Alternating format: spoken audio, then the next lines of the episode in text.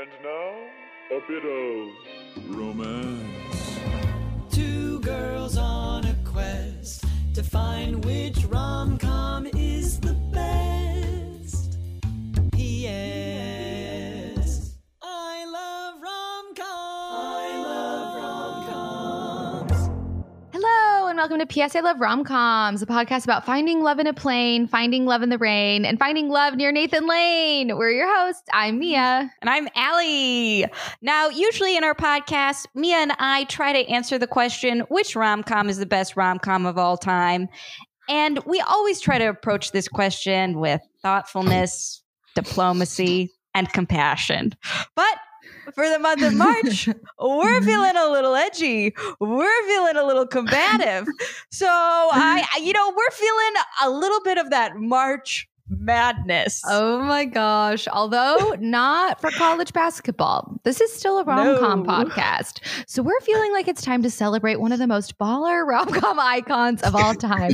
The one and only Meg Ryan. So in the spirit of March Madness, we are pitting all of Meg Ryan's rom-coms up against each other in a tournament bracket for 3 rounds of Ragin' Ryan.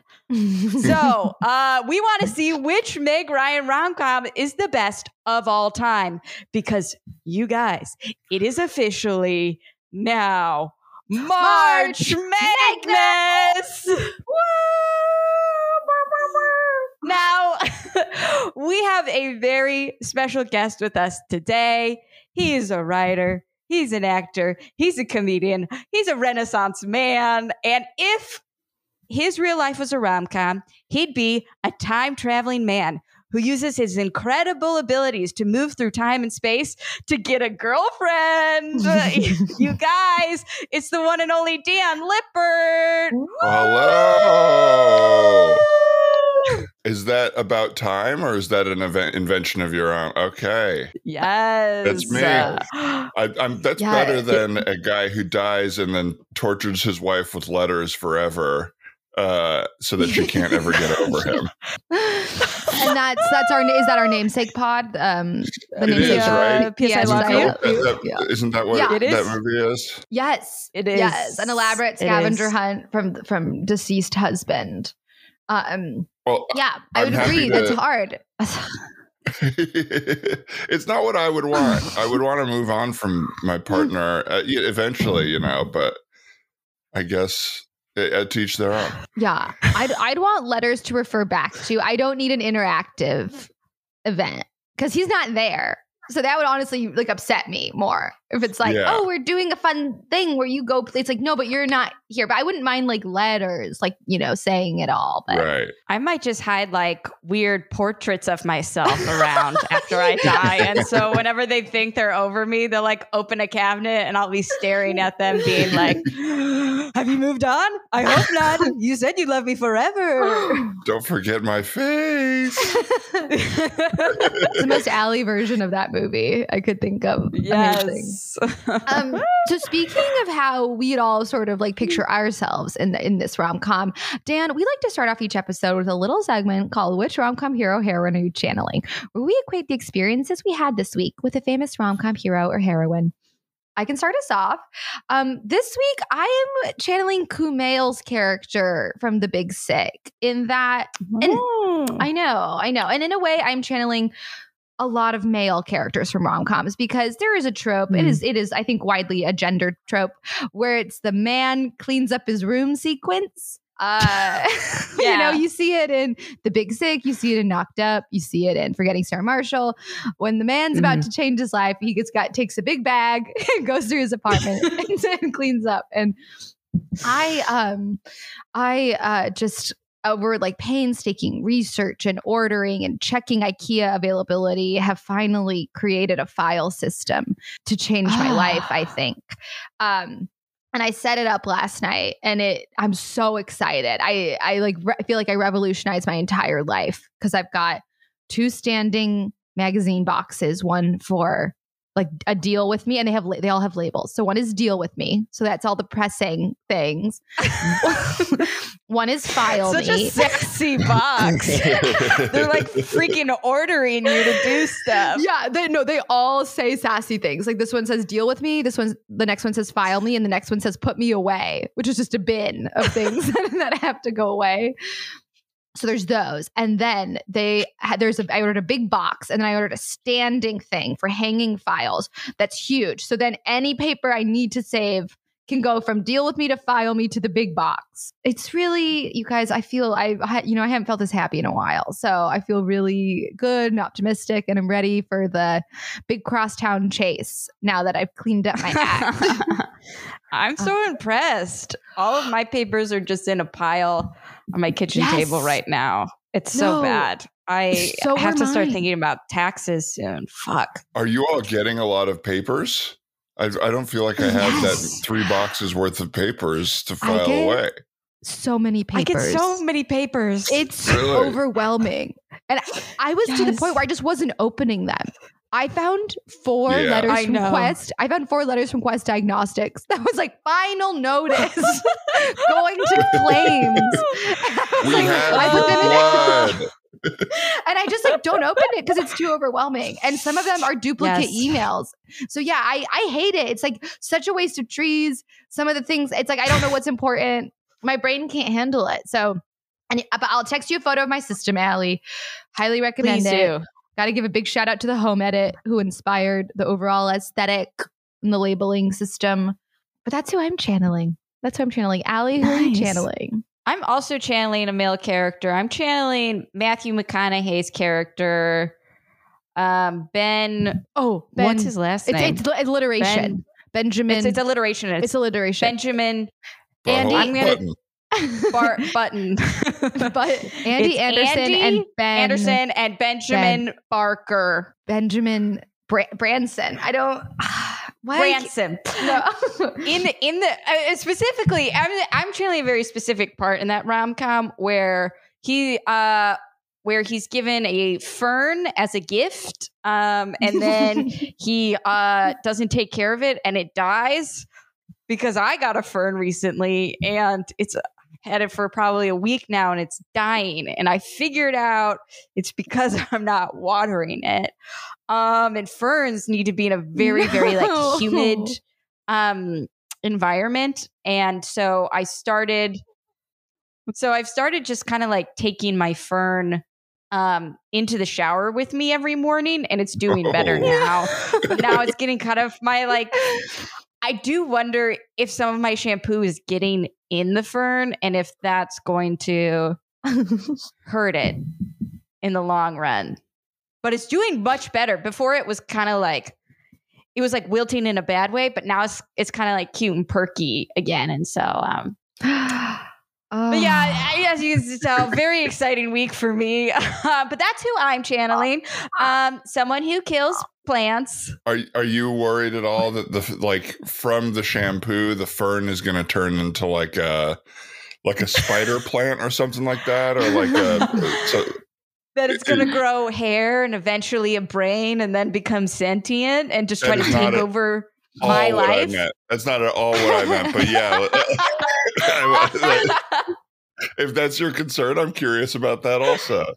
Also, just for the record, I looked it up. It's Benjamin Barry, which who could have known? Two first names. I would have never gotten that. I wouldn't have gotten that. Thank you, Mia. But that's who we're channeling. Dan, who are you channeling this week? Oh, man. When you said this question to prepare, I was like, I don't know enough rom-coms to determine who I am right now in the rom-com world. But I...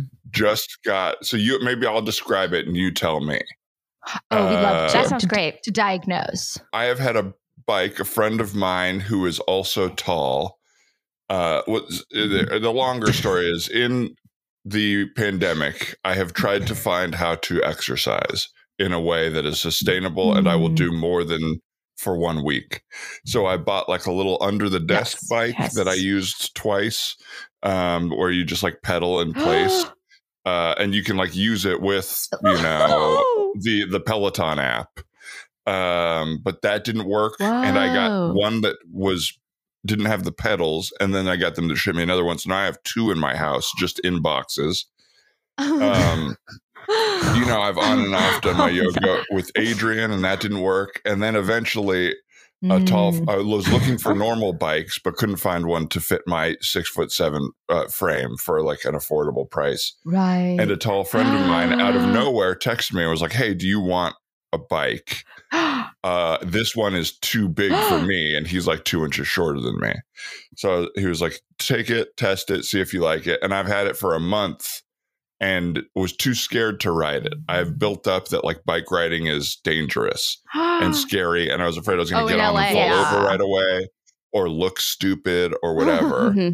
And yesterday I went on my first ride with another friend.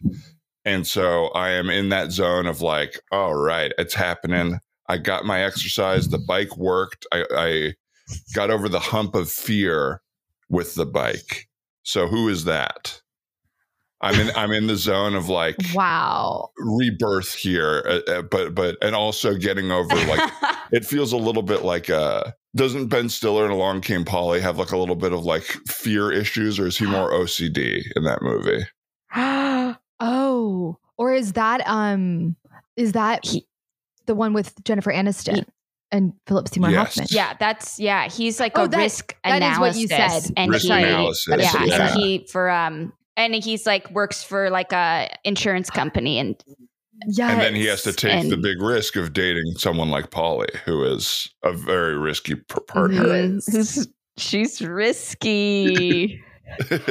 I like that a lot for you. I also have a pitch, which is because there is something very fun and like childlike happening here where it's like, you know, before you were like Mr. Businessman with your under the desk Peloton, but now you're like, oh, I have to get out in the world and risk looking silly and falling over and being free. And I feel like that's kind of like Harold Crick from Stranger Than Fiction. Right? Where he's like a tax man and then he like is playing the guitar and is like getting into it. But I don't know. So that's my small pitch. That's a good one. Both of those are very similar. So, oh my God, it's so good. So good. I reread the script. I don't know why. There's nothing to do. So I was reading the script because I love that movie so much. And it's so, even the script, I was like laughing and having so much fun. Damn, it's good. Maggie Gyllenhaal's character is amazing. When she explains why she didn't pay her taxes, so I'm like, yes, that's Anarchist right. Baker. Yes. Oh. Yeah, Anarchist Baker is a good like a dream woman character.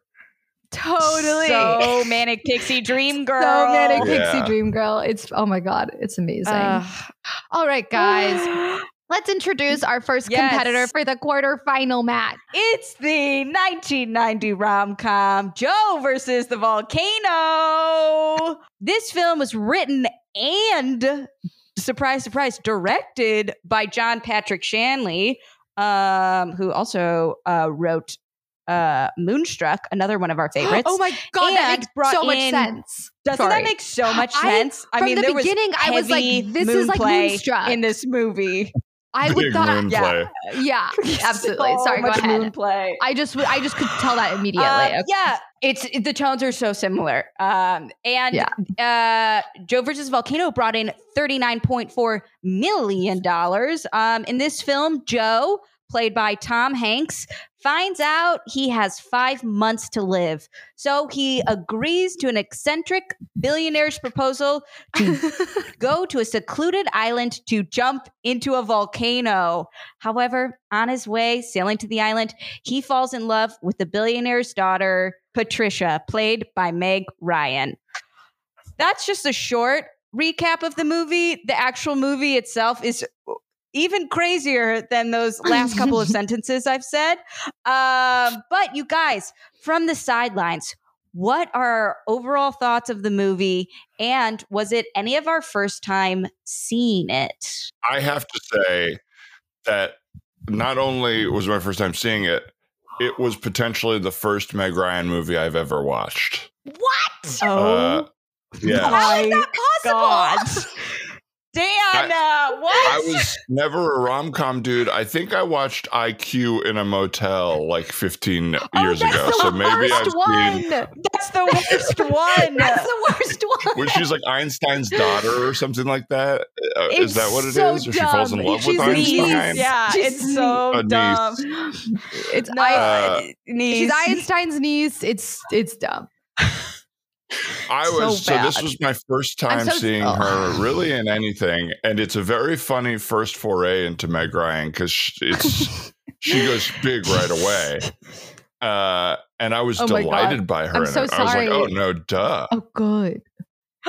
No, she's great in it. She's so fun and funny, and like I loved how like huge the choices were with her characters, and the it's funny to come into this movie with no knowledge of what's going on or what you're going to get, because it is not a traditional movie. No, I can't believe your only Meg Ryan experiences were her character in IQ, and then the first one is like the New Yorker secretary. I like that's the craziest one. That's wild. I thought it was going to be that character the whole movie, and I was looking forward to it. That secretary character, I was like, oh, I can't wait to see how these two fall in love and how she plays this for 90 minutes. Yeah. What was so, I mean, for our viewers who haven't seen it, what was so wild about this movie is that Meg Ryan plays three different characters in the movie. So the main character, Joe, has three kind of love interests, and Meg Ryan plays all of them. And her take and portrayal of them is almost like sketch-like in the heightenedness of her like character, which kind of makes sense because the movie was written and directed by John Patrick Shanley, known for his, playwriting and his theater craft. And this movie was very theatrical. Like some of the sets were like movie sets. It was like, this doesn't look real. This looks like a play. Like the moon is comically large. They're on a obvious, they're not on a boat, but it's like kind of like a shaking structure that's meant to look like a boat. It's wild, but I thought she was excellent. Mm-hmm. I love Dee Dee. Her characters were Dee Dee, a secretary that works in Joe's office, and then Angelica, the billionaire's first daughter, who is kind of like an LA socialite. And then the third daughter, Patricia, the second daughter of the billionaire, Patricia, is a boatswoman. Boatswoman. I first heard of this movie as when I was a kid, and ABC Family was Fox Family, and they used to show previews for this. And I was always no. Like, they would show me the preview and I would be like, I don't understand it. I'm not going to watch it. And then last night when I started it, I was like, yeah, I was so caught off guard. I was like, this is like Brazil meets Moonstruck. And I was, I was expecting, I knew Meg Ryan played different characters. I thought she was going to play like three different Patricias. So I wasn't prepared for Dee Dee. And I was like, I was mad. I was mad. Here's the thing. The first time I saw Moonstruck, I really didn't like it. The second time I saw Moonstruck, I did really like it. And so this movie, I was very mad and I didn't like it. I know, which is you didn't like it. Why were you mad? Because you're too silly. It's guys. It's like I go into a rom-com with expectations, right? Where it's like I know the parameters and I want to feel safe. So it's not even like if I was like, hey, I'm gonna go watch some like experimental like sketch movie in this like alternative universe, I would be like, okay, great. But I was expecting like Meg Ryan, Tom Hanks rom-com, and then when it's like an hour of Tom Hanks with long hair like walking through like a metal city, and then I was just like I can't find my footing, I'm uncomfortable. And I didn't realize Dee Dee was Meg Ryan for a while. I was like, oh, that actress kind of looks like Meg Ryan because she looks so young here or something. And then by the time we got to Patricia, I was so relieved because I was like, oh my god, like there's Meg Ryan and Meg Ryan's voice. But I'm going to be representing the I don't like this movie point of view for the podcast, which I feel good about because I know that Allie really likes it, and I know Danny liked it, so I feel fine being a dissenting vote. I was impressed by her performances, but again, they were like sketch, like they felt like huge sketch characters, and so I was just really confused. But that's on me. And also it's like, you know, child Mia and adult Mia, very similar. It's like, we know what we like. And I guess I'm not surprised based on the previews I remember from my youth that I was like, oh yeah, no, this is, but now that I know it's confirmed Moonstruck, I am like, that makes so much sense. And I would like to rewatch it. Makes more sense. Yeah. Knowing that. I think, here's what you have to give it credit for, Mia. Here's what I'll put out there for you, and I'll see. I'm not going to try to change your mind, but just to consider, if this movie doesn't get made, do we ever see Sleepless in Seattle or You've Got Mail? Because this is their first movie together where you see their chemistry, which to me is pretty incredible. In all three of the characters, they do have really good chemistry with each other, in my opinion.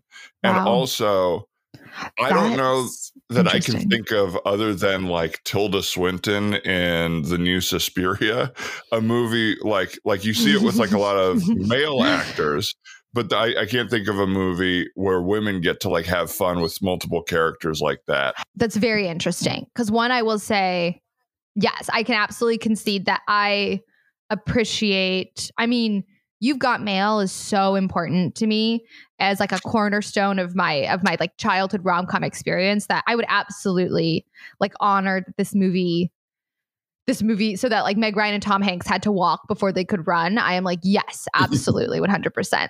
And then on the note that, right, for its time and in general, a female character getting to have multiple characters and have fun, I would say you're so right. And that is such a, what is, I'm so sorry, a John Patrick Shanley thing, because like Moonstruck, I remember when we watched Moonstruck a few, like maybe like a month ago, and we were like, oh my god, this is like a movie from like a long time ago, but where the romantic lead is like close to 40. It's like a female who's close to 40 who's like super desirable, right? Which like does break that mold. And it's like, when else do you get to see this in that time period? So I do think John Patrick Shanley like is doing something very special for women in his work, especially in his time. And that absolutely should be honored. And my last thought on it is that I didn't like Moonstruck at first. I watched it. I said, I don't like this. I'm uncomfortable. I don't get it. I was bad. I hate Nicolas Cage. And then I watched it again and I was like, okay, I get it. I'm into it. I love Nicolas Cage and I appreciated more about it. So I do think if I were to rewatch it, which I won't, but I might in like 20 years, right? I can see myself while like, you know, being like, having moved on and being like, okay, okay, time to rewatch Joe versus the Volcano. And then like really, really sort of settling in and appreciating it.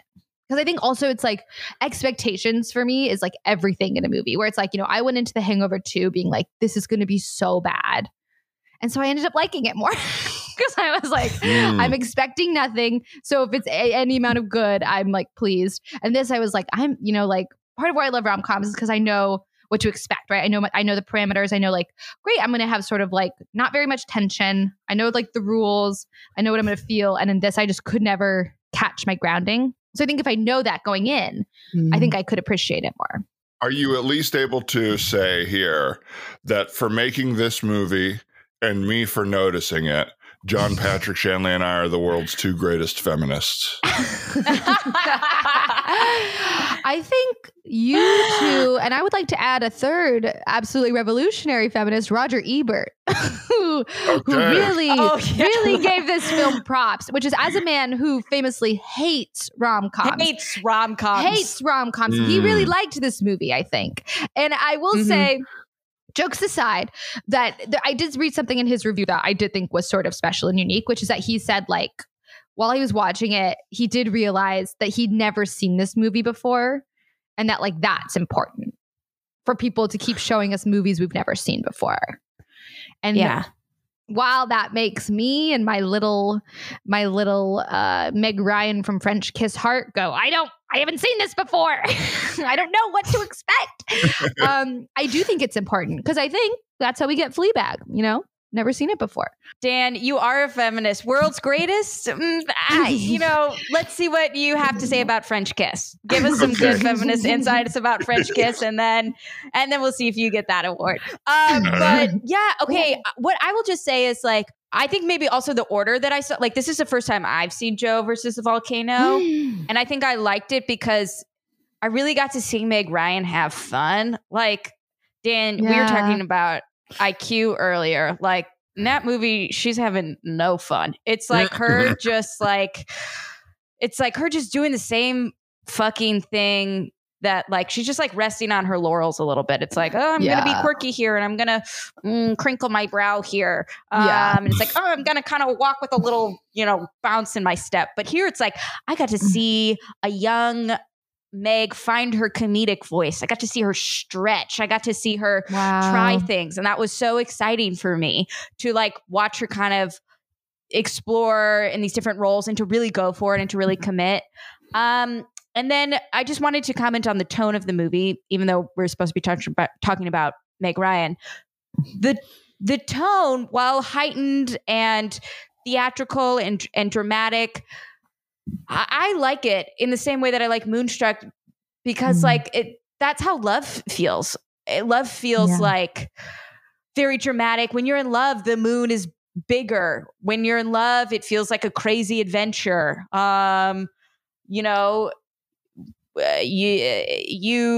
take a leap together, and that leap is so scary that it feels like you're leaping into a volcano. And just kind of like the kind of like heightened tone, I felt like was like a beautiful poetic metaphor for love. And that's my final thoughts. But yes, I love that, Allie. And I think you're right. I know we have to move on, but I'll just say really quick too that I do appreciate somebody that gave Meg Ryan room to challenge herself and try different things. Cause I do think on and on her career, like, she keeps getting stuff that's like, just do the Meg Ryan thing, right? Just like be like, crinkle your brow and be like, I talk fast and I'm neurotic. So it was so nice to see. You don't get to see her do different things a lot, which is now. Where is she in her career when this comes out? What has she made? How has she? Is she Meg Ryan yet? Like, is she like no? She was on sort of like TV and movies, like sort of just like, you know, the classic, like, will they, won't they, when you like meet someone who's been in LA for a while and you see like, oh, they have been in a lot of stuff. Oh my God, wait, I don't even see Joe versus Volcano on here. Okay. What? It's very early on in her career. So that's it's 1990. Oh, here it is. Okay. So, oh guys. Okay. Huge wrench. When Harry Met Sally is 1989. That sounds wrong, right? Oh, she was in it. Does. I wonder though, filming order. I wonder if they filmed this before and then when Harry Met Sally. I think she looks younger in Joe versus the Volcano. She looks like so young in this movie. I think that's why it was difficult for me to recognize her, because I was like, when she was in, obviously she was in a wig. I just can't believe that When Harry Met Sally came out in 1989 and that this movie came out a year later. But I think my theory is just that they filmed this one first. I say theory, but I could probably look it up, but not today. I bet they filmed Joe versus Volcano first, and then When Harry Met Sally second. You're right. And do you know what else is true? Is that there still is no Meg Ryan, Tom Hanks at this point. So it still could have been Nora Ephron's doing her Meg Ryan, Billy Crystal, and then she sees Joe versus Volcano, and she goes, okay, there's something here. Now, would y'all rather be in a rom-com with Billy Crystal or Tom Hanks? Tom Hanks.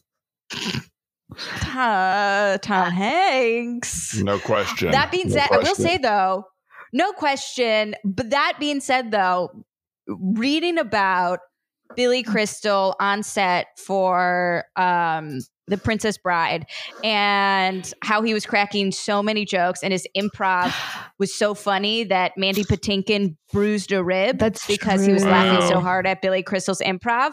I was like, wow, I bet it'd be so fun to be on set with Billy Crystal. Wait, You're so right. I change my vote because Billy Crystal, like so really? Much in When Harry Met Sally was improvised and like collaborative. And I think Tom Hanks is one of those people, like, you know, when people are like too good, like they're too good, they're too beloved, they like can do no wrong, that it gives me anxiety to be around. Oh, so I think I might be like, yes. I don't know how to interact with you because you're like the model citizen. But Billy Crystal's like, yeah, like you could be yourself. You could be yourself. Billy. You get to improv. You get to collaborate and pitch things. My perception is the exact opposite of the two. I think Tom Hanks would make you feel really? Incredibly at ease. And knows how to make, he knows he's Tom Hanks and knows how to make people feel comfortable around him and is inherently safe. And I think Billy Crystal would be making comedy at you the whole time. You would never have a conversation with him. You would feel like he was kind of on the whole time and was doing yes. his whole like early Hollywood kind of shtick and always like telling stories. And it would be fun. But I think you'd actually maybe on a whole movie for the whole couple month experience, you would get along better with Tom Hanks. That's wow. a really good point, Dan. I don't know. I don't and know that. Like, I'm going to change back to Tom Hanks now. Wow. Well, here's one thing I will say about Tom Hanks's set manner, which maybe I'll just swing the pendulum back towards Billy Crystal. I know for a fact that on the set of Sleepless in Seattle, the next Meg Ryan, Tom Hanks movie, Tom Hanks was not as fun to be with on set because he was still early on in his career and he had a couple of big flops and he was like really banking on Sleepless in Seattle to be a hit. And he went up to Nora Ephron and was like, hey, how come the kid has more jokes than I have? Can I get some of these jokes that the kid is getting to say, because I need to be funny in this movie. I need to be good in this movie. So probably I'd say I would want to be in a rom-com with an older Billy Crystal. I want to be in a rom-com with a younger Billy Crystal or with an older Tom Hanks. But a young Tom Hanks, he's still fragile. He doesn't have his confidence and his safeness yet. Yeah. I think early on in his career. Yeah. Yeah, well, so I'll just jump in here for a second and say that March Magnus does not have madness into it. There's some order to it, and we have some rules to score these films that are competing against each other. Just to give you guys a quick little rundown of the rules that we will be following and how points can be scored by different films. Here are our 10 or so rules that we've come up with. 0 to 10 points can be awarded to a movie for the quality of chemistry between Meg Ryan and her fellow romantic lead. 0 to 10 points can be awarded to the movie for the quality of Meg Ryan's humor. 0 to 5 points can be awarded to any hairstyle that Meg Ryan showcases that we think is fun. 1 point can be awarded for every time Meg Ryan walks with spunk. 1 point awarded every time Meg Ryan wears an iconic outfit. 2 points will be awarded every time Meg Ryan showcases a quirk. Note, the same quirk can receive points every time it's showcased. 1 point will be awarded every time Meg Ryan crinkles her brow. 2 points will be awarded every time Meg Ryan works in print media. 2 points will be awarded every time Meg Ryan is mean and then feels bad about it. And finally, at any time, PS I Love Rom-Coms and their guests can create new March Magnus rules and award points at their own discretion. And some fouls as well. 2 points will be deducted every time Meg Ryan's hair is straight and past her shoulder. And 2 points will be deducted every time Meg Ryan's romantic interest is significantly less attractive than her or more than a decade older than her. Those are our initial rules. And I'll start off with awarding some points. I'd say that I'd give this film... in terms of chemistry, I know that Tom Hanks and Meg Ryan have excellent chemistry in this movie, but I will say that of the three Meg Ryan characters, I think she has, you know, the best chemistries with Patricia, the final character that Meg Ryan plays. Yeah. And I don't think it's their fault. They just like are not given a lot of screen time. And most of the film Patricia, played by Meg Ryan, is unconscious on a raft, and there's not a lot of fun, conscious interaction between Tom Hanks and Meg Ryan. And so I'm going to give this a chemistry of 6 points out of 10. It's early Meg Ryan, Tom Hanks. They get more chemistry as they come along, but I give it 6 points. I give this movie 10 points for humor. She plays 3 different characters. Very funny. I think this is the funniest I've ever seen Meg Ryan. Wow. I think her humor is funny here too, because she's not afraid to look ugly. A lot of Meg Ryan's humor is like very cute, and I like seeing some ugly humor. Yeah. I give 3 points to her red hairstyle. I give 1 point for walking with spunk when she was crawling up that volcano and jumping. I would say I give her a point for jumping into the volcano with spunk. Yeah. I thought that was kind of cute and quirky. 1 point for her white dress that she wears, the one shoulder kind of tight shimmery wedding dress. And then I give her 2 points for working in print media. Dee Dee works at an advertising company. And then 4 points for being mean and then apologizing for it. So she apologized for being mean when she was having dinner, and then she apologized for being mean again when she was below deck with Tom Hanks. So adding up all my points, I gave this film... I think... 25 points, but then I gave it a foul for her hairstyle. Long, blonde, straight.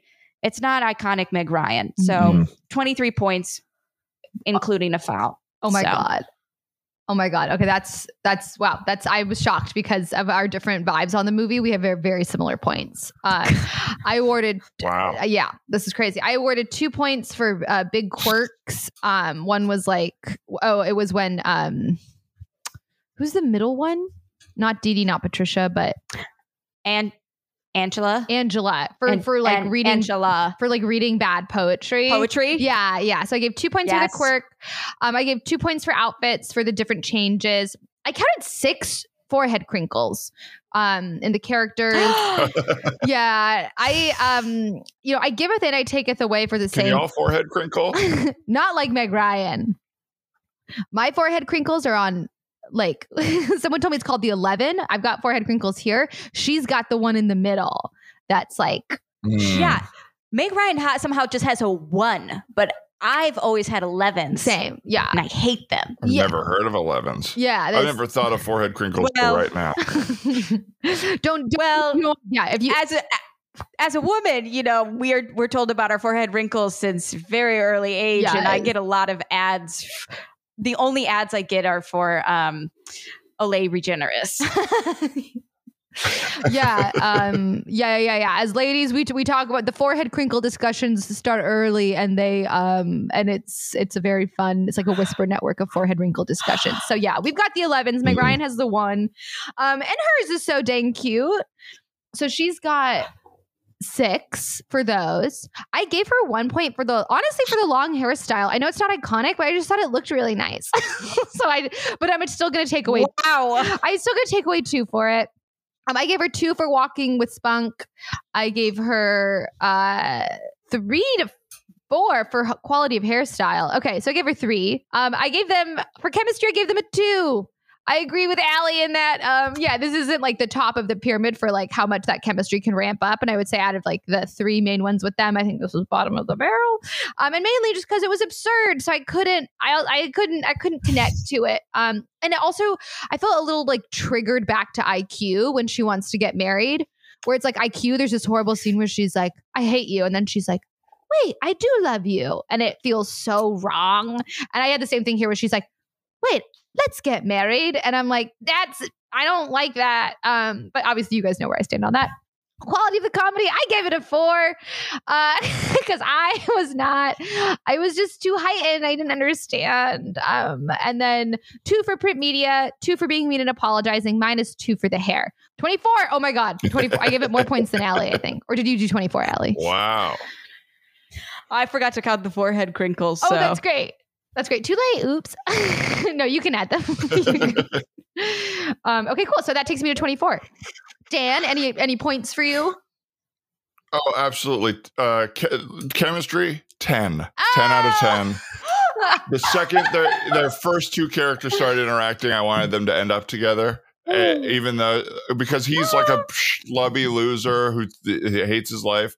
And she's immediately like, hey, why do you let this guy treat you this way? And I'm like, what's going to happen here?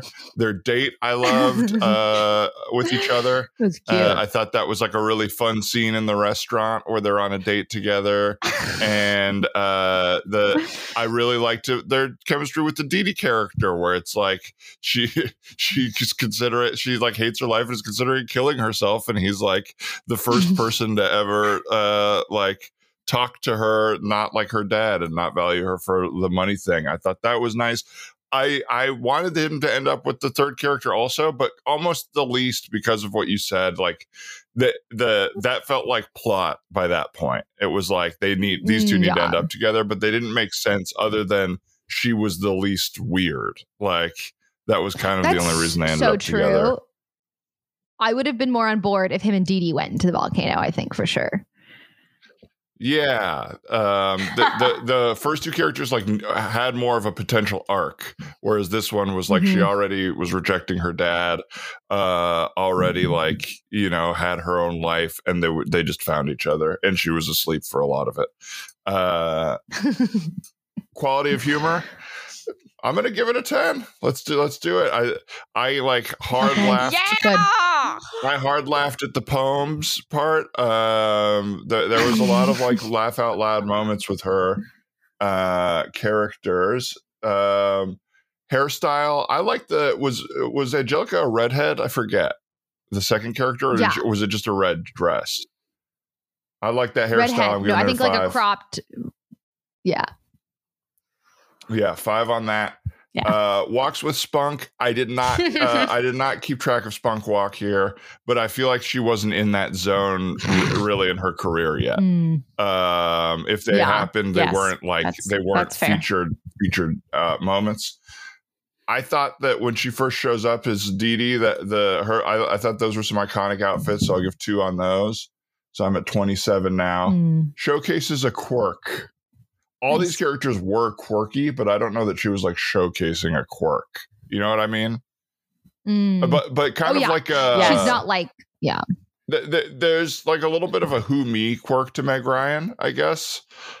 Like, oh, what, me? I'm just living my life here. You like me? And I think that comes up a couple times with her characters. Like, how could anyone love me? I'm just like incredibly attractive and personable. So I would give that comes up like twice. I'll say 4 points for that. Print media, 2 points. Brow crinkles I just learned about, so I didn't do those. Mean and feels bad about it. She did that a few times as the third character, the Patricia character. So let's say 4 points for that. And then here is my pitch for a new rule. Number 10 is having the most memorable moment of the movie, like the orgasm in When Harry Met Sally, that's the moment, right? Yes. And in this movie, I'm wondering if she has the most memorable moment in the movie. I guess there's not like a moment that really sticks with me from this one that she does. Because it's more like the genre of the movie. Probably the most memorable scene is the Lloyd Bridges one, because he's so big, his character, the dad character. Yeah. Oh, yes. With the duck cane. Also, the suitcase scene, I feel like, seals it as well. The guy who... The suitcase salesman. I was reading about that on IMDb, and that John Patrick Shanley saw that guy in Waiting for Godot, or like some sort of Beckett play, and he was like, I want it to be a suitcase scene that feels like it's out of a Beckett play, and it does. Wow. It does. So I would not give her most memorable. I think she's the most memorable person in the movie, but I don't think she has the most memorable moments in the movie here. Maybe those are two separate categories. That's such an interesting. No, I like the most memorable moment because you're so right. She has it in a lot of her rom-coms. That's a great rule. Yeah, absolutely adding it. So that's I was keeping track for a second, then lost it. But I'm going to say I ended up around 34. That's where I feel like I was points wise. Incredible. Now, okay. My points might be weighted because it's my first Meg Ryan movie. Maybe all of the things that you all already knew about her, so they didn't like impress you or surprise you here, were new to me. So I'm kind of weighting her points more heavily. No, I think it's important to get that perspective in, because Allie and I, right, like we could be, you know, it's like you're like a new ref who's, right, like we've been playing, we like know who we think the GOAT is. We have our biases. And we're biases, and we're, you know, maybe a little bit lazy, maybe we're a little underappreciative, and it's good to get new, fresh blood on the ref squad. You're new to the game. You have no idea who LeBron James is. You're just calling it as you see it and take it in, and that is important. Yes, and that's important. Yeah, I'm coming out and I'm like, this very strong big guy is pushing people around too much. Call some fouls on him. Okay, all right, the points are in, and I will let you know at the end how this movie fared. But before we announce the final tally, let's introduce our second competitor. This Meg Ryan film is fierce, it's fun, and it's full of fromage. It's French Kiss. Here are the stats. French Kiss came out in 1995, was written by Adam Brooks and directed by Lawrence Kasdan, and grossed $101 million. In this film, when Kate, played by Meg Ryan, finds out her fiancé has left her for a younger French woman, she flies to Paris, where she gets entangled with a thief and aspiring winemaker, Luke, played by Kevin Kline. They agree to help each other. Kate promises to sell a stolen necklace, and Luke promises to help Kate win back her fiancé. However, amidst all the lies, true love still seems to grow. All right. Did we like what we saw on the court? What are our thoughts on this film? Dan, any experience with French Kiss before? Well, I went into this one. I had talked to my friend Victoria, you know, Victoria Longwell, this week, and told her I was watching this movie, and I had seen it was poorly reviewed, and so I was curious. And she was like, "Oh, this is my favorite Meg Ryan movie." She's like, "I love this movie." So I was going into it with those different points of view, what the internet said, and then what my friend said. And I would say this one felt a little, as someone who is not very in the rom-com world, it felt a little rom-com-y to me.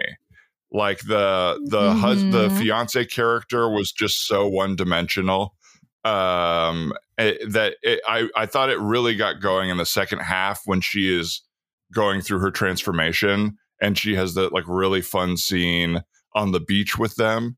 Iconic. And it's just becoming like she's going from like not Meg Ryan to Meg Ryan almost in the movie. And so like once she becomes Meg Ryan, I had a blast, but I was kind of finding myself like dipping out emotionally for the first half. And I loved the tactic of us watching a version that did not have subtitles for the French, which I thought was a choice for the movie.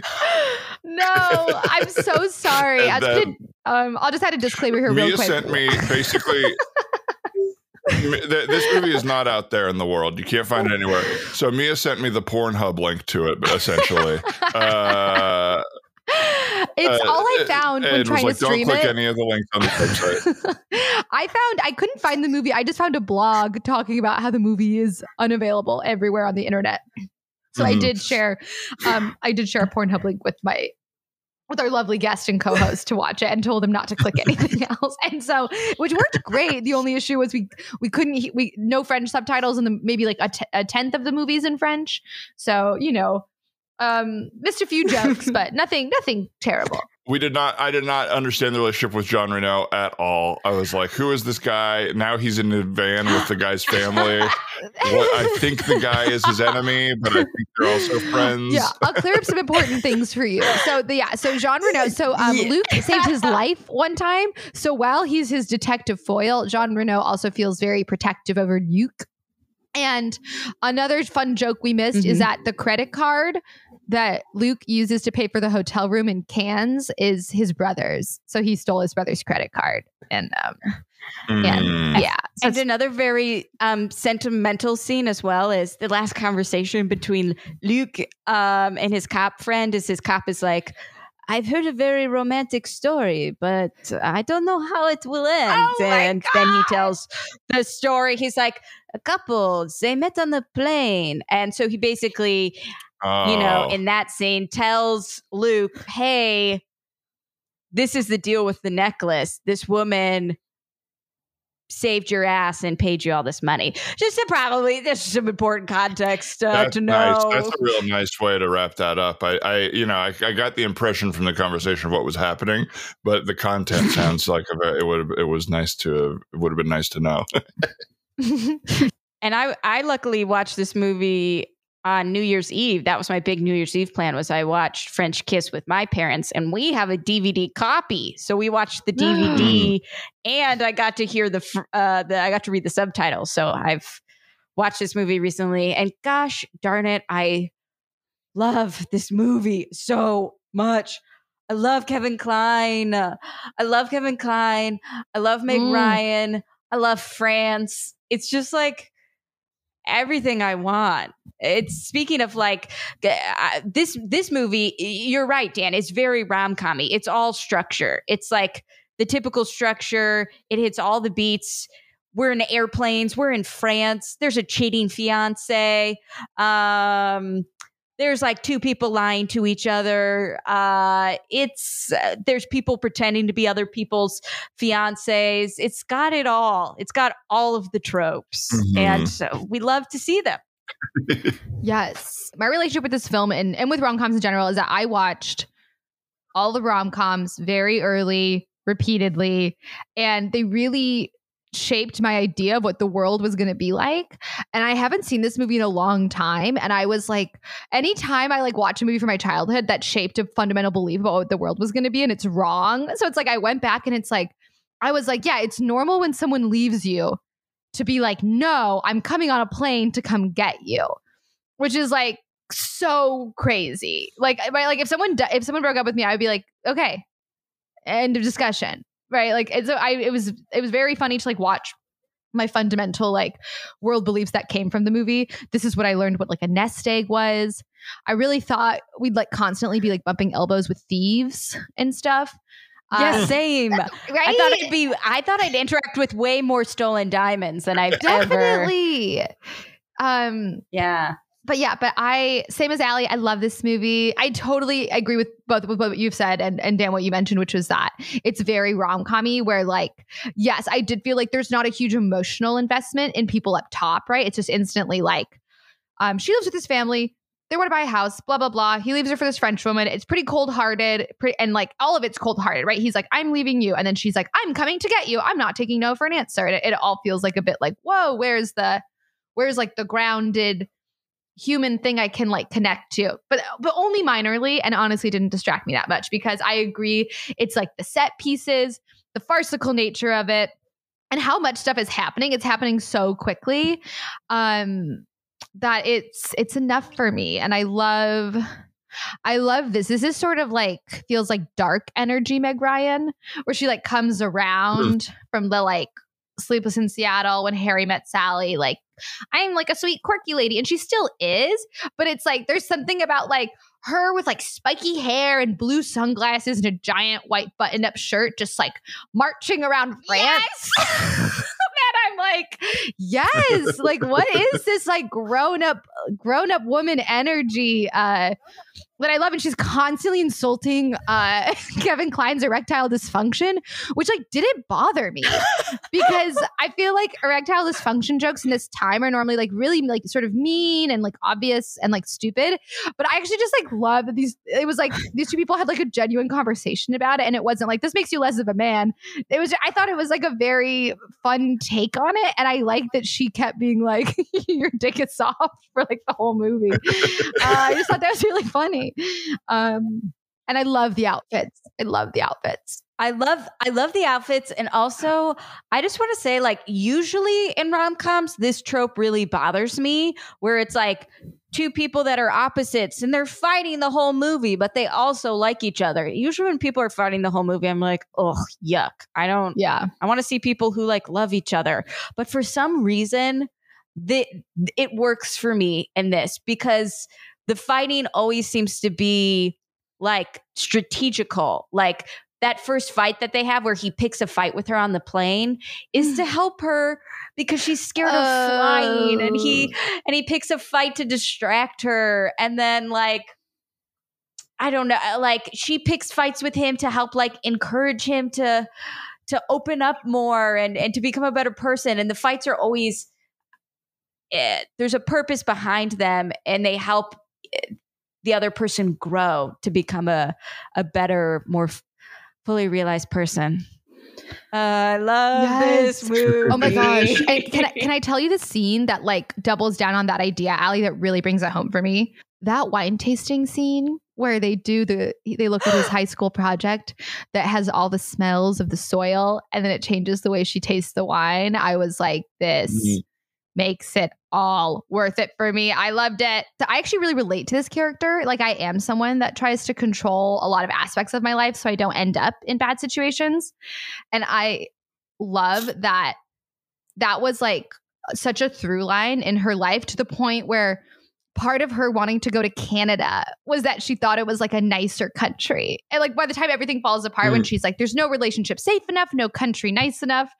And I'm like, oh my God, like I just thought that was so cool how that was like in every element of her personality.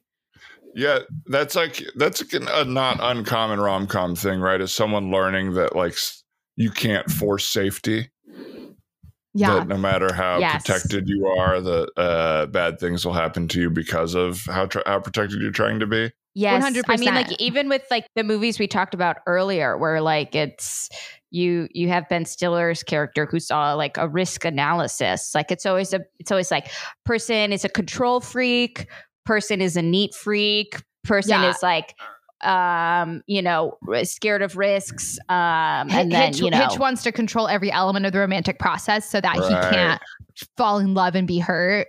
And I have that. I have always tried to like maneuver elements of my life to like huge, I mean, like very rom-com detrimental degrees, where it's like I try to control one aspect and it's like with the worst possible outcome. So oh, really? That. Is that why you think you like rom-coms? Is there something you like relate? Oh, yeah. No, I definitely relate. Oh, I 100%. I relate. And this character, too, like that, like hit home so much. I was like, yeah, even though she's like a bit of a caricature and is like a little nutty, I was like, and I don't like it because she's like a little nuts in this, but I really like related to wanting to have like a nest egg and being like, and I'll buy this house and I'll like plan all of these elements. And I also like, I hate just I this is not a fun part of my personality. I actually don't really like traveling. I it gives me anxiety. I like that situation. Very similar to Kate. Very similar to Kate. Yeah. Like if I go on vacation, I just want to sit by water and like read. And like I have a cocktail. I hate like having to like go places and be unsettled and be like on the back foot, but I always do learn from it, and it's a positive afterwards. But it's just, that's me, right? I like to go to the same food places. Yeah, I like to. Sorry, tangent about me. Please move us on. Just to like circle back to something you said earlier a little bit, like Meg Ryan's performance in this film was nutty. Like it was like when she's like the opening scene is like her on a plane simulation to get over her fear of flying. And she is like, I'm on a plane. And she's like, really like, which is funny. And you actually, it's like seeing Joe versus Volcano first, it's like, oh yeah, she always has been a bit of like a character actor. Yeah, I guess. Yeah. What do we think of her performance in this movie? Because now that I'm thinking about it, and what Dan said even earlier, which was like, she kind of starts off being very like, quirky and charactery. And then as the movie progresses, she just turns into kind of like a lovely, likable woman who's a little bit more like Meg Ryan herself, I would imagine. Not that I know her, but which is just kind of like likable, easy to get along with, funny, has a good sense of humor. Yeah, I think that I can't tell in the first half like what's her performance and what's the writing. Like I think she's pretty just enjoyable and personable no matter what. But I just couldn't care less about the character in the first half because it was like so one dimensional. And even like the scene in the house where he's packing and they're talking, she's like good in it. But I just like, it's just written by somebody like who's just trying to, it feels like what I would have written in the first draft of this character. But like, I'll make them a little more three-dimensional later and just never did.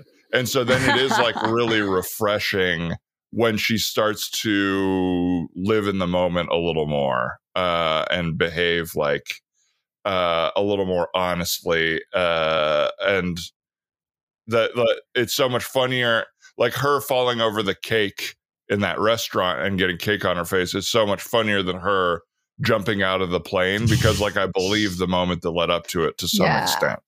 Yeah, totally. Yeah. And I feel like by the time she's like there's this lovely bit where Luke has lost the necklace and she's like sort of being like, I wonder where it could have gone. And then she reveals that she's wearing it. And that feels like she's really like in her power at that point. Yeah. I love that moment. Yeah. My mom, I remember, used to always really love Kevin Kline. And I'm curious what the draw of Kevin Kline is, because he feels to me in this movie, he feels like, first of all, he's just kind of handsome and charismatic, but he feels like safe, dangerous. It's like a little like swarthy safe, where it's like, you'll still take care of me, but you'll also like push me. I think it's, I mean, what I'll say about this character is it's like one of my favorite kind of characters, which is like, I'm someone who has like problems that you could fix with your love, where it's like, I'm a little bit broken, like I'm handsome and I have a passion and I have a good side, but you need to bring that out of me. Like I just need the right woman to solve my problems, and then I'll be the perfect man. And for me, I'm like, yes, oh, give me someone with who's a little bit broken. Let me fix them. That sounds good. But that's why I'm attracted. And his French accent and his mustache. Oh, yeah. Mustache. And his hair. Yeah, it was it's a good look. Luke has a good look. But Luke. A good Luke, but I agree. I think that's his personal dynamic is that he needs to be like fixed, but not in a needy way, you know, where he doesn't like sort of want you to come in, but you like, you really like, he does want you. So it's nice. And I agree with Allie. And I was really looking forward to experiencing Kevin Kline in this movie, and was shocked that child Mia versus adult Mia is like, I was like pretty into like Jean Reno in this. Like I thought the detective was sort of stealing sex appeal. Of course. Wow. That's just you and you alone, Mia. I was like, he's like, wow, a stable family man who's also has a lovely job with healthcare. Yeah. That's the sexiest thing I've ever seen. I was like, wow, he's really empathetic, and he like sort of like hooks it up at Cartier to do like a fun little twist. Yeah, I was shocked that I was like, well, I was like wanting to look at Kevin Kline, and I kept being like, what's Jean Reno doing? Like, what's he up to? Oh my God. Yeah. Wow. Mia. That's so Mia. I love it. But yeah, so when he pulls the newspaper down on that bench, Mia was like, oh. So hot. Thank God he's back. Who is he sitting there? This guy's like, he's committed to his passion as a detective. He was like, that part I also was like, so he was sitting on the bench, presumably minimum of 20 minutes, hoping Meg Ryan was going to come and sit down on that bench. While Kevin Kline is going somewhere else. Yeah. Yeah. And I think that, but yeah, I think Kevin Kline does have sex appeal, and I do find him attractive, but Jean Reno snuck in there. Well, before this turns into Jean Reno madness, instead of March Magnus, let's award some points to this movie. I gave this movie a 9 for chemistry between Kevin Kline and Meg Ryan, because I think their kissing in the scene. The kissing in this movie is very, very good. Humor, I gave it 7 points. Very good kissing. Very good kissing. Very good kissing. Dream kiss? That dream kiss? Oh, boy. Oh, my God. That dream kiss? Oh, baby. Yeah, the dream kiss. The dream kiss was a really good kiss. Yeah. That was like a top 10 movie kiss. Yeah. Oh, 100. Yeah, I agree with that. Right. 100%. Yeah. And their final kiss when they're in the vineyard and he like grabs the back of her dress and then he grabs that fabric in her dress. I'm like, yay. Oh. So gave him a 9 for chemistry. Very, very steamy. Humor, I gave it a 7. I gave points for her lactose intolerant thing. And I liked how much she was crawling. Great. She's always crawling around and very good sneaking. I gave 5 points for hair. I feel like she deserves all the points for her hairstyle in this movie because literally only Meg Ryan could pull off. Nobody could pull that off. Like no other, nobody else. I don't even know how you can do that with hair. It's a feat. Honestly, when she gets out of the shower, and her hair is both wet but still styled. I was like, okay, hats off. Hair and makeup. How do you do that? Incredible. As a feminist, I think any woman with confidence can pull off that hairstyle. Point for Dan. Whoa. Okay. Dan has never seen me with layers in my hair, but I do appreciate the support. I have 3 points for Spunky Walk, plus an extra bonus point because Kevin Kline mentions the Spunky Walk. Right? Yes. He's like, oh, you just to sing when you walk. Very funny. And then outfit, I gave 1 point for purple dress, 1 point for boat neck top with stripes. Oh my God. And 1 point iconic. That top was iconic. I look for that top everywhere. All I want is a shirt with the shoulders a little below, stripes. Boat neck. Stripes. That's all I want. So French. I'm surprised you can't find one. A big white shirt. It's, you know what's crazy? Those aren't out there in the world. It's, you know what? It's women's fashion is offensive because you just can't get a straight up shirt a lot of the times. Like it will have a little butterfly sleeve or some stupid pearl button. I had one. Or stupid fucking tapering where they taper in to your waist and it's like don't do that, just give us a shirt. Leave my waist alone. I just want men's clothing in my size, which is why I bet Allie you do this too. I shop in little boys sometimes. I shop in little boy sections all the time because that's exactly what I do. Target little boys, it's cheaper. Target little boys is the best. We both have little boy puffy jackets from Target that are great.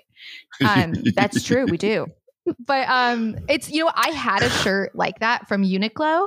Thank you. And it got a hole in it and I was never able to replace it. And that was in 2015. I had that shirt shop at Uniqlo. The Japanese kind of style of like Uniqlo or like the mass produced style, it has that cut. Exactly. What's the other place? I like Muji. They know how to like that. Muji, yes. Muji is an aesthetic. Muji's respectful to women. All right, John Patrick Shanley, Dan Lippert, and Muji. Feminists. I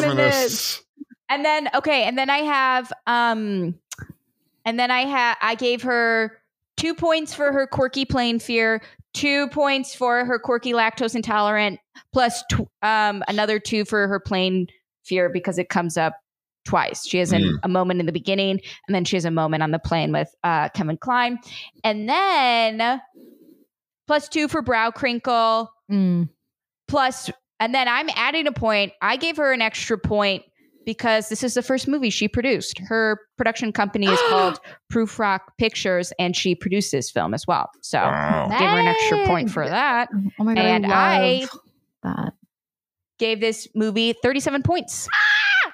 Okay. Wow. Mm-hmm. Okay, I love that. Okay, so that's Allie weighing in at 37. Okay, so I have when she's cleaning out her keyboard with a Q-tip, it just feels like that's like a bit anal. She's just like a bit anal about that. So I give like that's quirky to do. So that's 2 points. Flying 2 points and French food 2 points. Where she's like, and I hate French food and I hate dairy, and she is lactose intolerant, but she makes it a personality, you know. So 6 points there. I gave her 6 points for outfits. Again, I obviously had the boat neck stripe sweater. She has this amazing leather jacket when they go look at the house. Yes, it's so beautiful. I want that. The blue sunglasses. Yeah. Hello. I mean, the blue sunglasses. That's amazing. Yeah. And then the blue dress. Yeah. I had, that's 6 and 6. So I'm at 12. I gave her 7 for crinkles, 19. I gave her so many crinkles. Yeah. So many crinkles. I gave her 4 for hair because I do think it's like quintessentially Meg Ryan and nobody else could pull it off. And I only left a point off because I just do think When Harry Met Sally is more iconic and I just wanted to like leave room for it. But that's fair. That's fair. But I agree. Walks with Spunk, I had 2 plus the one where she's walking and Luke is like, you walk like a woman, but also a little girl. So that's, let's see, 23, 26. Is mean and feels bad. I gave her 1 because I think the only time I really saw her be mean and then feel bad was like when she's initially mean to him on the flight, and then she doesn't say it, but then she realizes he distracted her. So I just see it in her face where she's like, good. Oh, so it's 24. Chemistry, I gave it an 8 because of the sleep, because of the dreaming kiss. I was like, steamy. And then that beautiful wine tasting scene. Quality of the comedy, I gave it, I gave it a 7. I thought it was very funny and that there was lots of good jokes. And I liked all like the stuff. We couldn't see it in the subtitles. I thought all that was very fun. World building. So that takes us to 39. It's a -2 because technically Kevin Kline is a decade older than Meg Ryan. Which is surprising because they're very, really well matched, I think, attractiveness wise. But Dan, this is a thing we talk about all the time in rom-coms. They love to, in this like heteronormative genre where there's usually a man and a woman, they love to cast a man who is at least a decade older than a woman. And we don't like that that's the rule, not the exception. Even though I do think this, mm-hmm. I get it here. And I get it in When Harry Met Sally, but yeah, she's 59, he's 72. So yeah, -2 for that. Wow. I'm also at 37 then. Allie. Wow. Sorry, Dan, bring us home. All right. Here we go. Chemistry. I like the kiss. Their first meeting of the hating each other, then loving each other is a good intro to the characters. You believe their distaste for each other as opposites. Like, I'm curious how you two feel about that scene as a scene from a 90s movie, because it is. As a feminist here, it is like making fun of French men being like forward and a little misogynistic, but it's also him immediately asking her like about when she lost her virginity and how she is in bed and how she has sex. But it could be seen as a comment on the character. It's hard to know exactly where we're going with that. Yes, they tried to like justify it a little bit with like, I think it's like, oh, you were just saying all of that, not because you were intruding on my privacy, but you were just trying to say something shocking enough to distract me from my real fear. Right. So I clocked that those questions were inappropriate to ask, but that they were just means to an end to actually help her feel safe. I think you're right about that. Yeah, I agree that they like justified it. And then for me, my litmus test is always who has ownership over the sexuality in the conversation. And so like if they'd been having a conversation in which she was like clearly uncomfortable and is like, I don't, like, oh, like you're making me uncomfortable because you have the ability to talk about sex and I don't, I would have not liked it. And that's what I was expecting. But I was surprised to see this thing in Meg Ryan that was more of like, I didn't shy away from sex, that was like more like reflective. And I just felt like she never lost her ownership over her sexual experiences. Where I'm like, yeah, it's an inappropriate question, but she never seemed like a total unwilling participant. And then I think, is that when she also covers... Is that when erectile dysfunction comes up? I can't remember if it's that or later. Yeah, I think it might be a little bit later. Yeah. But that's when we find out that he came back to the sex worker the next day. He stole 50 francs or whatever from his brother so that he could kiss her, which is a great way to learn that this guy loves a kiss, a French kiss, in fact. He loves a kiss. Yes. Or chemistry-wise, I say I give him an 8. I liked them together. I wanted them, especially the second half again. I really liked that it seemed like he was using his tactics that he was teaching her on her at a certain point when he's like, well, you go out with your guy and I'll go out with the woman. And the dual sex scenes. I thought that seeing them kind of play those mind games with each other was an interesting chemistry thing that I bought. Yes. The kiss on the train. Yeah. Dream kiss. That kiss, I was on my phone for some of the movie, and that kiss, I put my phone down and went back and rewatched it because I was like, whoa, this was a moment. Humor, 0 out of 10. Erectile dysfunction and lactose intolerance are not funny. They're real problems. Yes, they are. There is nothing funny about eating cheese and having diarrhea, or having sex and not being able to get hard. But I do feel like it's funny 90s relics of like hating French people. Like erectile dysfunction jokes feel very 90s. I think it was like because Viagra and everything was coming out that they were like in the zeitgeist. So it's funny to see them and feel like they're kind of hacked now, but like this is when they were in the thing. I know I'll say a lot of her humor to me is like not laugh out loud. It's just comedy in the sense of like I'm smiling while I'm watching her. And I think there's a lot of that in this movie. Yes. So I'll say an 8 for that. So I'm at 16. Hairstyles. Yeah, I agree. That's great hair in this movie. I'll give it a 4, 20. Walks with spunk, I'll give it, it would be 5, and then I give it 2 more points. Like the line you said where he describes her walk, but then there's even a moment where he just watches her walk away, and it's not even like, at first I was like, why are they holding on her? Is he like looking at her butt? Because that's usually the thing that's happening in a movie, but it was like, oh no, it's just, he's watching her walk. And I really like that. So 7. So I'm at, I lost count already. I was at 16, then 4, so 20, and then 27. Iconic outfit. Yeah, I'm giving her just European style is my vibe. It's like summery, springy, nice style. So I'm going to give 5 for that. 22. Brow quirks. You nailed them all. Yeah, the super cleanly thing, the plain thing, etc. So let's just say 6. 28. Brow, I just learned about today, so I couldn't honestly put that in there. Premedia, what's her job in this? Did we say? She's a teacher. Yeah, she mentions like teaching generally a little bit. Right in print, so I'm giving her 2 points for that. 30. Mean and feels bad about it. Yeah, that plain moment where she notices what's happening there. I'll say 32. And I think there's a lot of moments where she's mean, like takes the necklace and stuff like that, which you consider mean, and she doesn't feel bad. It's like she's having fun, and I just enjoyed that. My new rule of does she have the most memorable moment of the movie? Comedy wise, I would say yeah. I would say that I like her, like physical comedy, and that restaurant scene is pretty memorable. And that beach scene again, I think is like an all timer fun scene. So I'm going to give her 5 points for that.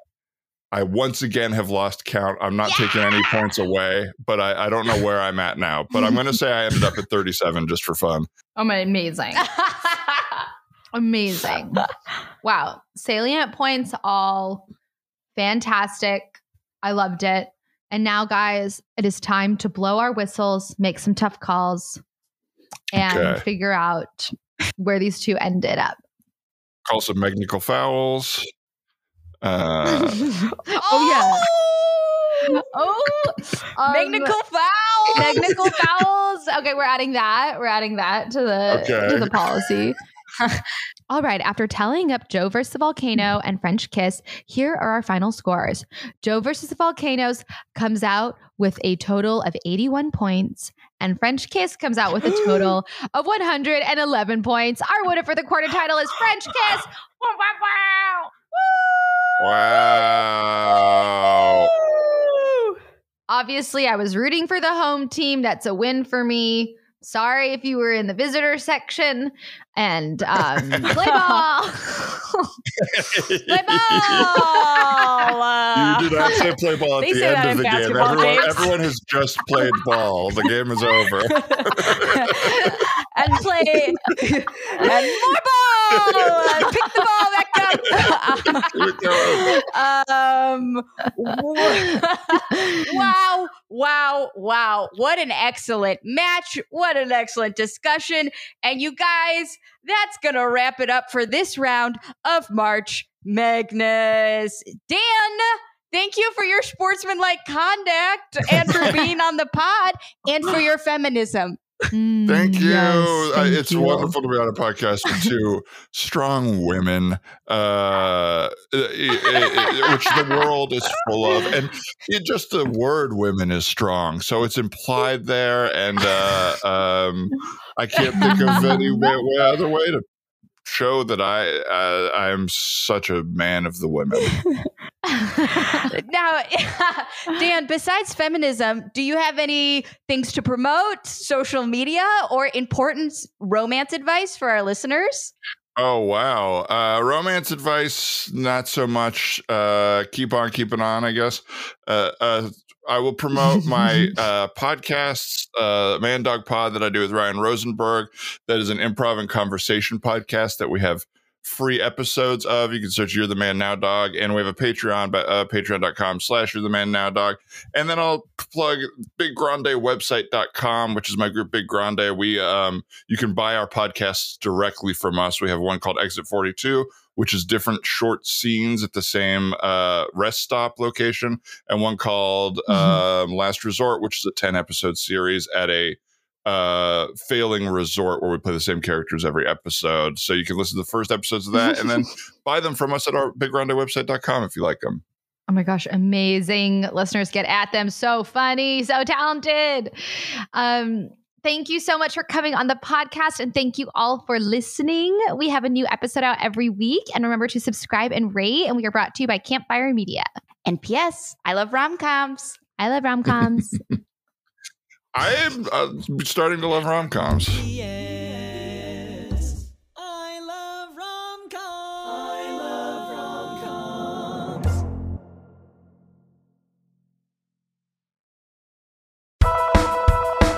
My name is Will Himes, and I am a ghostwriter, meaning I write other people's books for them. And I have a podcast called I Will Write Your Book, which are recordings of my meetings with my eccentric clients, such as a woman blocked after one sentence of a children's book about her dogs, a romance novelist who dislikes sex, and a man proud of having sampled everything in his local grocery store.